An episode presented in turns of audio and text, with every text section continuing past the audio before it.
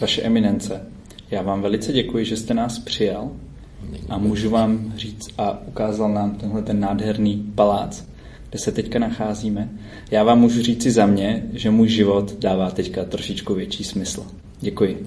Já děkuji vám. Vidíte, tady jsme seděli s kancléřem Kolem po pozbu. A mě právě říkali, že tady, že tady už, že tady nebyly žádné rozhovory. Tady v téhle místnosti, že s vámi ještě nikdo ne, nedělal rozhovor. tady se rozhovory nedělali, tady se dělali, tady se kvůli pikle. Aha, výborně. Tak to jsem možná měl připravit rozhovor na jiné téma. No ne, tady probíhala například příprava smlouvy s Vatikánem, s tehdejším premiérem Zemanem, že jo. Tady se vedly i diskuze s Václavem Havlem, ale ne jako pro televizi, ale jiného typu, nebo konec konců s prezidentem Klausem, protože při těch nějakých slavnostních příležitostech, tak se to tady zavře a pak se z toho udělá hmm, jako řekl, jednací kuloár. Je to nevýhoda, pak všichni lidé vědí, že tady jsme. Já vždycky tvrdím, měl by to ten zadní být, ale oni říkají, ne, potřebujeme, aby to bylo blíž pro obsluhu. Jednu věc, ale co jste mi říkal, s tím se nemůžu stotožnit, opravdu nemůžu. Hmm. A to, že, ne, že nejste diplomat. Podle mě, možná jste se minul povolání. Nechci vás tím ne, nějak urazit. Já jsem vám chtěl, ne, já nemůžete mě urazit. Já proto taky jsem vám říkal, že někdy, ano, jsou chvíli, kdy vím, že musím mlčet. No. A zcela jistě, že mnozí řeknou, to je slaboch a tak dále. Takže jste diplomat. Ano, ale nejsem diplomat, jako bych řekl, víte, ona diplomacie je dvojí a to já taky znám tu druhou diplomacii. Jaká? No, to je taková ta diplomacie těch intrik. No kdy se snažíte toho druhého obehrát. A takovou tu diplomacii jsem nikdy nehrál a hrát nebudu. Protože ono většinou ta druhá strana je chytřejší než já. Má větší aparát než já. A potom skončím jak ten jak ty císařovi nahé šatny, ten císař bez těch šatů. Že? Takže to, tuhle tu diplomacii ne. Na to máte právníky. No, právníky víte, já se vám přiznám, já, ne, teď máme jednoho pana právníka, doktora Dukáta, který jsem vděčný, ale většinou jsem narazil na právníky. Aj.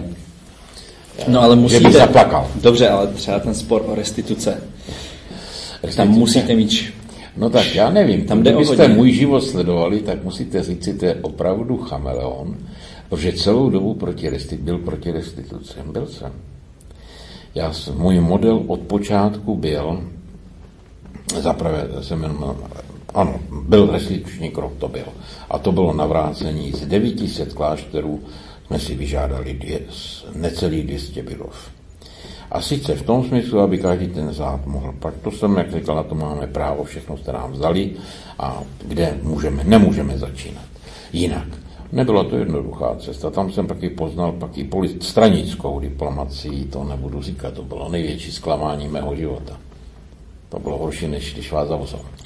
Pač najednou ti všichni, kteří vám to slíbí, tak najednou zjistí, jo, ono je před volbama a tak dále. No, dopadlo to dobře.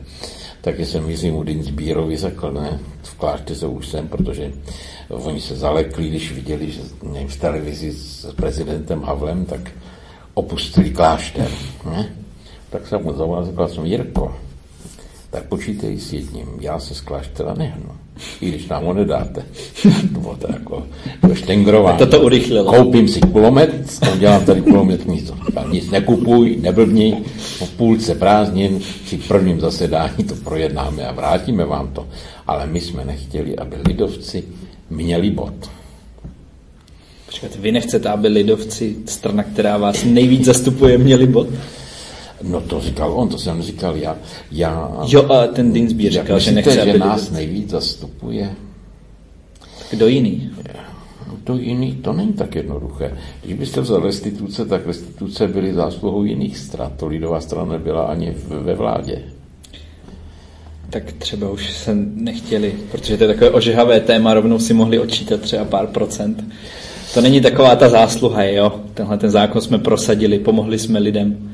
No, ta, to nebylo tak úplně. Jo? Tam zatím bylo pár lidí, kteří šli, ale jak bych to vám říkal, já jsem neviděl po restitucích, já jsem stále vedl jednání, které by mělo jako zhodnotit církevní majetek, výpočet, to se udělalo, podepíše se smlouva s Vatikánem a budeme dostávat rentu z tohoto majetku. A to je, ten tehdy to byla jedna miliarda, teda mezi námi, kdyby se to tak podepsalo, tak v rámci inflace by to teď bylo 10 miliard. To ta restituce nepřinesly takový to. Pač restituce nikoho moc neobohatili. A když by stát teda odmítl eh, tuhle tu podporu církvi, hm, tak by se potom muselo jednat o restitucích, nebo o jiné formě. No ale protože rozhodnutí o restitucích, což jsem já si neuvědomil, a on si to neuvědomil nikdo z vlády. Že rozhodnutí padlo 91 ve federálním schromáždění. A ta otázka nedořešení církevních restitucí Chápu. byla způsobena třemi hlasy slovenských poslanců. Ale já to vůbec nevyčítám. Co já jsem říct? rád, že to tak bylo. Protože problémy, které se pak zažily na Slovensku, ve Slovínsku, částečně Polsku, tak my tím, že jsme přišli až pozdě, tak jsme byli poučeni. Ještě, ještě nevím, co nás všem čeká, že můžeme udělat jiný zase kolotoč. Jo? A pak ty nezbylo nic jiného, než tedy vyjednávat to, co si všichni psáli. Jasně. Pro mě... Ale když říkáte, že jsem úspěšný diplomat, tak nikdo spokojený není. Ani já ne. Třeba výjimka potvrzuje pravidlo. Uh, já si říkám, někdy při věcech, které člověk nemůže změnit, tak si to aspoň vezmu si z tohoto pozitivní. A pro mě může být to pozitivní, co se týče restitucí, to, že jakoby ten stát by měl dělat dobro. Ale církev má vyloženě už na zakladající, zakládající kámen, to je úplný základ podle mě církvy, dělat dobro. Tak si říkám, že když budeme mít takováhle instituce, větší majetek, větší zdroje a tak dál, tak udělá víc toho dobra, než ten stát. Víc ne, protože kvantitativně nemáte jako takový majetek, ale já vám taky říkám, že nakonec jsem si to obrátil do pozitivního myšlení. Proč? Tak ono je vždycky jednoduchý natáhnout ruku říct a stát tu říct, dej mi to. Mám na to nárok. A mohu být až neomalený. Ono to vždycky pro ten stát taky není tak jednoduché. Neúroda, zátopí nebo něco takového. Že jo? A je to trošku bez práce. A pak v církvi vidíte, jak dokážeme často kritizovat. Tady teda jsem na straně politiků a ne církve. Až to je tak jednoduché ty politiky kritizovat. Jak fackovací panáky. Celkově jednoduché a kritizovat. Když Sami teď to budeme dělat. Jejda, kolik těch chyb najdete, jak je to, jak to je, není snadné. Ono můžete s tím jít do vlády, vláda vám to musí schválit a tak dále. Ne? Rozpočty, no to vím, jak to je. Ten rozpočet se nafoukne, pak se otrhává a pak se zase nafukuje. Jo? A my, no, mnozí lidé to berou strašně vážně, že on ten minister to ví a vědí ten financí a ty to vědí a tuhle tu hru hrajou. To, je to nevýhoda, nebo není to čestný úplně, ale problém že lidi to nezajímá, ta forma první, pač nikdo si nespočítá, že stát nedá nikomu nic, co si nevzal. Ale pak u té církevní stránky vidím, že tohle to přivede církev k větší pokoze a k většímu, jako bych řekl, cítění s lidma. Pač máte-li pole, tak už vás zajímá, jaký je počasí a tak dále. A nakonec i ten farář, i ten biskup musí s těmi lidmi mluvit. Jo, musí se radit. Čili nás to tak trošičku přivede k tomu, abychom nebyli tak nějak tolik do sebe uzavřeni. Jinak to má rizika, to bez sporu. Může to člověka svádět tomu, že bude jenom přemýšlet na tom, aby vydělal. Jasně. A, a, a posvětí si to, ale to nevadí, já to pak dám na dobrý úmysl. Jasně, že? jasně. Ale tak by to nemělo být. Ale tam se právě vracíme úplně k té první otázce, že udělat takhle někde v nějakém státě, který je hyperkatolický, tak dostanete skoro všechno. Ale dělat takhle v Česku, to si ten politik, který by vám dal, koleduje o pořádnou mediální smršť. Víte, vemte to Ne, že v katolických státech to není tak jednoduché. Já mám dva lidi, které... To je příklad, spíš mě zajímalo to Česko. no, ne Česko, přímo Česko. Aha, dobře. Vezmete kardinála Haracha, který obnovuje církev po 30 eh, leté válce. Nic mu nedali, než ruiny. Tak nakonec to vyjednal, tak bude solní daň. Od toho máme to přísloví sůl na zlato. Z každé bečky pět zlatek. A ono to ale pokrylo tak 65%. A když už to začalo trošku vynášet, tak přišla morová rána. Už nastoupil mladý arcibiskup Valštejn, kardinála mu nedali, jo? který skončil, protože po moru, který jako tam dal majetek i vlastní, který, za který pak rodina soudila, že to neměl dávat, no ale on pak to obhájil, že to byl majetek, který dostal od maminky, ale že to nebyl rodový majetek, ten fide, komis Fidei. No a pak přišli turecký války. A teď, že ho píše do Říma papež, já vždycky dostane odpověď milovaný synu a tak dále, obdivují tvoji, tvůj zájem, no ale Turci jsou u Vídně, já musím taky platit.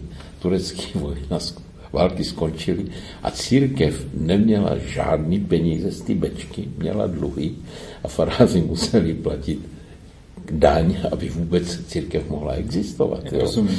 Takže ono, tyhle ty věci, jako ani v katolických zemích, nemusí být vždycky jednoduché. Jasně, já bych to, tohle rozhovor ukončil už jenom tím, že, jak jste říkal, že začalo to skoro vynášet a přišla ta morová epidemie, tak eh, to by přijde takový příměr jako, jako vás vždycky, když se třeba rozohníte, vždycky dost, dost dají do latě nebo s vámi to skonzultují vaši přátelé. A jak to je, možná Bůh bdí tak nad, nad církví, protože každá instituce roste proti odporu. Takže Bůh bdí, aby církev pořád rostla a nad vámi já vám, zřejmě bdí já taky. Já s váma sou, jak bych řekl, souhlasím. Jsme 1683 u Vídně, tam jsme to vyhráli, protože Aviano řekl, když prohrajeme, budeme otroky. A to by se splnilo. A teď se podívejte tady z Prahy a vidíte tu barokní nádheru. Kde se ty peníze vzaly? Tam tak jako přestávám věřit, to vám řeknu takový jako pravdu vtip, ne? E, vyšla knížka, zase jsem zapomněl jméno, znám osobně toho profesora historika ze Štrasburku, Marie Terezie, moderní vládce. Když jsem ji četl, tak jsem říkal, ta Marie Terezie, to je úplně prezident Zeman. Kdo udělá manufakturu, dostane nějaký, jo, prostě tenhle ten podporovací systém.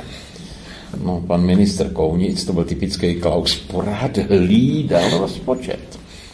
Teď ona se prostě pohybovala, začala vládnout obrovské dluhy, už to vytáhla nahoru a přišla zase francouzsko, eh, pruská, rakouská válka, zase tady byly dluhy. No jo, tak jsem říkal, to bude dobrý, tomu můžu tak jako darovat. No a dostanu se do půlky a Marie Terezie dává na výchovu k hraběti Batáni, Batáni se jmenoval, ano, byl to generál taky. A říká, já vám toho Josefa dávám do rukou, pač oni mě ho zkazili. On je nafoukaný, vůbec nenaslouchá, to se mu říká. Myslí si, že všemu rozumí, ale víte, co je nejhorší? Ty jeho bonmoty. On si myslí, jak je duchapný, jenže každý ho urazí a jen dělá nepřátele. Jsem říkal, tak chlapče, tomu nemůžeš dát. Opravdu vidím ten příměr s panem Zemanem. Taky. Je, ale víte, zas, já mám tu výhodu, že mu mohu říct, víš, nejsi Churchill, ten měl horší bonmoty. A nejsi premiér United Kingdom, tak musíš trošku zabrzdit. Ale zase jsou věci, které jedině se dají říct bonmotem. No jestli by někdo trošku zabrzdil pana prezidenta Zemana, za to myslím by měli vymyslet další, další řadu státních vyznamenání. Děkuji. Ale eh, nepřejte si, eh, aby je dával pan prezident Zeman, protože to je jako... Bůh ví, jestli by je dával. Bůh ví, jestli by je dával. tak ještě jednou děkuji. Taky. Není zač. To bylo moc příjemné. Děkuji mnohokrát.